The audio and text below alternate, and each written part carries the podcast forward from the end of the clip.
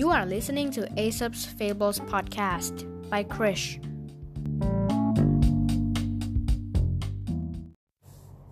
ตอนที่ 33 ราชสีลาและหมาจิ้งจอก ราชสีลาและหมาจิ้งจอก ตกลงร่วมมือกันออกล่าสัตว์ วันหนึ่ง ทั้งสามลากวางมาได้ตัวหนึ่ง ราชสีจึงให้ลาเป็นผู้ปันแบ่งส่วน แล้วให้ลาเสนอว่า ควรแบ่งเนื้อกวางออกเป็นสามส่วนเท่าๆกัน และให้ราชสีเป็นผู้เลือกก่อน แต่ราชสีกลับไม่พอใจ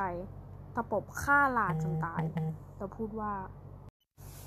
เจ้าหมาจิ้งจอก ไหนเจ้าลองแบ่งบ้างสิหมาจิ้งจอกจึงจัดการแบ่งเนื้อกวางออกเป็นสองชิ้น ชิ้นหนึ่งใหญ่กว่า ยกให้ราชสี ส่วนชิ้นเล็กเป็นของตน ราชสีก็ยิ้มอย่างพอใจ ดีมาก บอกหน่อยซิว่าเจ้ารู้วิธีแบ่งเนื้อได้ยังไง หมาจิ้งจอกจึงตอบว่าข้ารู้ได้จากซากของเจ้าลาตรงหน้านี่แหละ นิทานเรื่องนี้สอนให้รู้ว่า จงรู้จักเอาตัวรอด จากตัวอย่างที่พบเห็น เพื่อนๆก็เหมือนกันนะครับ หากต้องทำงานร่วมกับคนที่ชอบเอาเปรียบ ให้ห่างๆไว้ดีกว่านะครับ